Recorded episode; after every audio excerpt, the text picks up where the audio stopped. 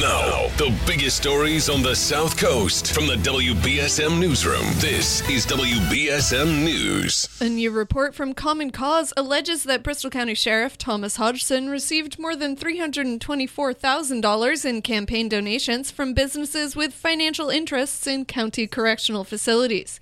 Hodgson features prominently in the report, which was published yesterday and examines a large number of what it calls, quote, potential conflicts of interest in campaign contributions for sheriffs nationwide.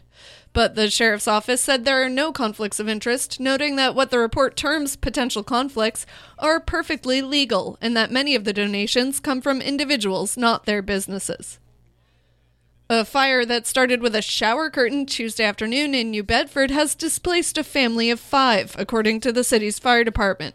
No injuries were reported. Firefighters were called out to a fire alarm at 166 Chancery Street in Temple Landing at around 2:30 p.m. yesterday. When the fire crews arrived, a resident told them that a shower curtain was on fire in the second floor bathroom of the home. The flames had spread to other items in the room, but the sprinkler system had activated, containing the fire. Crews were able to put out the blaze with a hose. Two adults and three children are displaced and are being helped by the American Red Cross. Investigators are still looking into the cause of the fire. Three to four years in state prison for a Providence man who was convicted last month of stealing flat screen TVs from multiple South Coast Walmarts and threatening a store manager with a knife, the Bristol County District Attorney's Office said.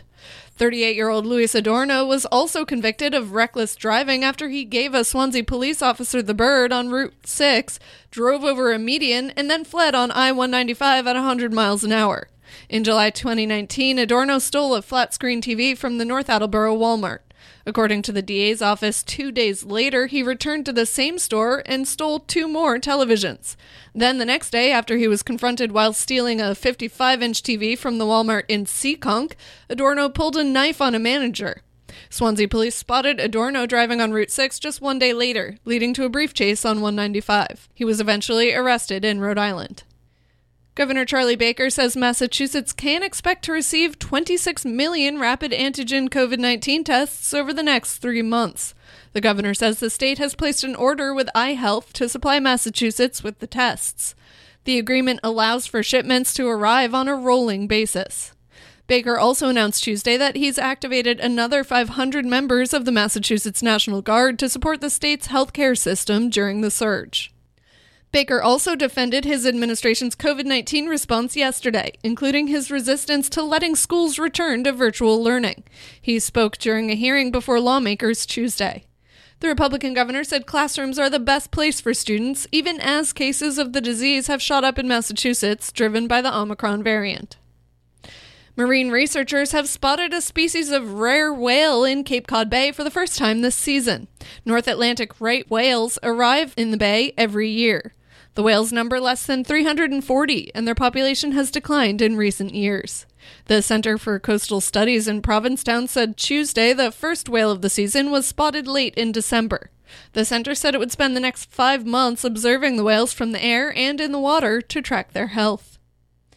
In sports, the Bruins have officially signed free agent goaltender Tuukka Rask to a one year, $1 million contract. Rask returns to Boston after recovering from off season hip surgery. The B's host the Montreal Canadiens tonight. Meanwhile, the Celtics are in Indianapolis tonight to face the Pacers after winning their first matchup in overtime.